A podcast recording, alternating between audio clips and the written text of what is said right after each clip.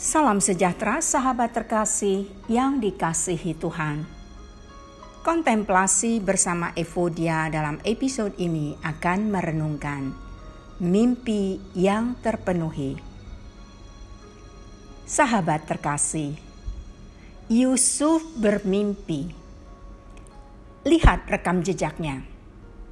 Dimanjakan di rumah, dilempar ke dalam lubang, dijual sebagai budak, dituduh berbohong, dipenjara tanpa alasan.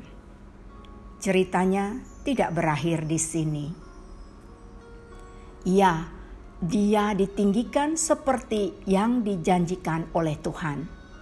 Saudara-saudaranya bersujud di depannya tiga kali.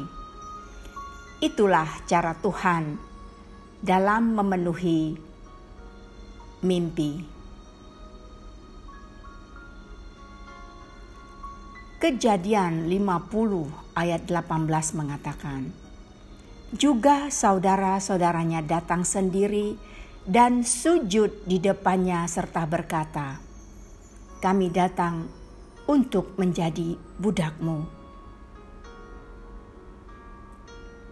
Sahabat yang dikasihi Tuhan, tunggulah sampai akhir untuk melihat bagaimana itu terjadi.